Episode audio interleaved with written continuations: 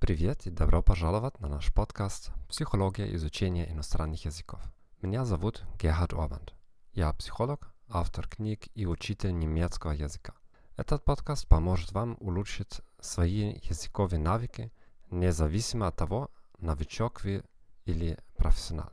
Я не специалист по русскому языку. Конечно, вы уже поняли это. Пожалуйста, будьте терпеливы со мной. Но я обещаю, что буду поправляться с каждым новым эпизодом. Если вы обнаружили этот подкаст только сейчас, ознакомьтесь с последними эпизодами. Качество будет намного лучше, чем у первых. Тема сегодняшнего эпизода такова. Эффект Даннинг-Крюгера и опасность следования за уверенными учителями. Надеюсь, что вы не пропустили наш последний эпизод. Как и зачем изучать языки во время паники. Вы можете найти все эпизоды подкаста в нашем архиве. Если вы хотите прослушать этот подкаст на другом языке, перейдите на наш веб-сайт thegomethod.org podcast или thegomethod.org russian. Вы саботируете свой собственный успех в изучении иностранного языка и тратите свое время и деньги на непродуктивную деятельность, откройте для себя 21 ошибку, которую я сам совершил за последние 20 лет, и узнайте, как их избежать прочитав мою новейшую книгу 21 Self-Limiting Beliefs in Learning a Foreign Language Smashed. Книга доступна в виде кошелька и в формате Kindle на Amazon. Вы можете найти прямую ссылку здесь на сайте подкаста. Давайте начнем.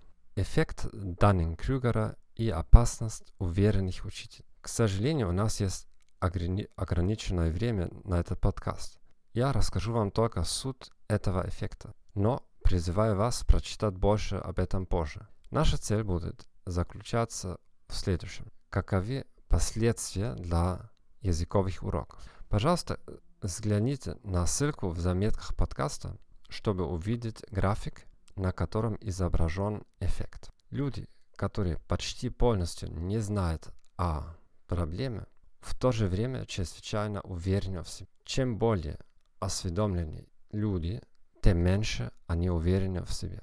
Только люди, которые очень хорошо осведомлены, снова становятся более уверенными. Но сами знающие люди менее уверены в себе, чем почти полностью невежественные люди. Этот эффект был задокументирован в различных эмпирических исследованиях. Кажется логичным, что чем больше вы знаете, чем больше вы знаете что вы не знаете. Практически говоря, по экономическим вопросам профессор экономики будет звучать менее уверенно, чем средний политик. Учитель языка будет звучать более уверенно, чем известный писатель, а учитель физики в школе будет звучать более уверенно, чем лауреат Нобелевской премии по физике в среднем. В чем проблема?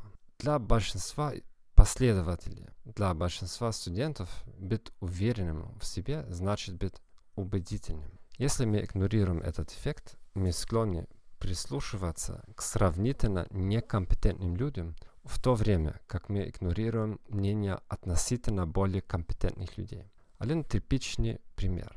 Ученик спрашивает учителя, каков правильный перевод слова. Профессор лингвистики или профессиональный автор придет со сложным ответом.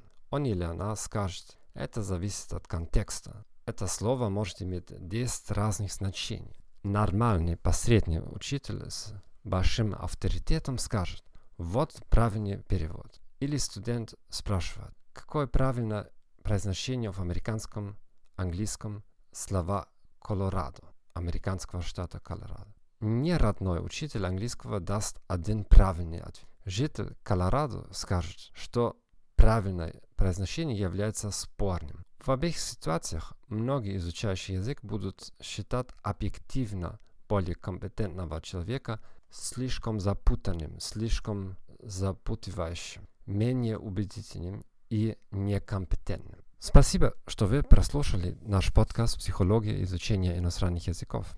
Надеюсь, что эта информация была полезна для вас. Пожалуйста, подпишитесь на наш канал на Apple Podcast, Spotify, Stitcher или вашем любимом приложении. Пожалуйста, порекомендуйте нас своим друзьям и коллегам. Как я и обещал ранее, языковая часть улучшится в ближайшие несколько недель. И дайте мне знать, что вы думаете о сегодняшнем эпизоде. Просто напишите мне по электронной почте. Скажите, какие у вас есть вопросы, чтобы я мог ответить на них в одном из следующих эпизодов. Хорошего дня и до свидания.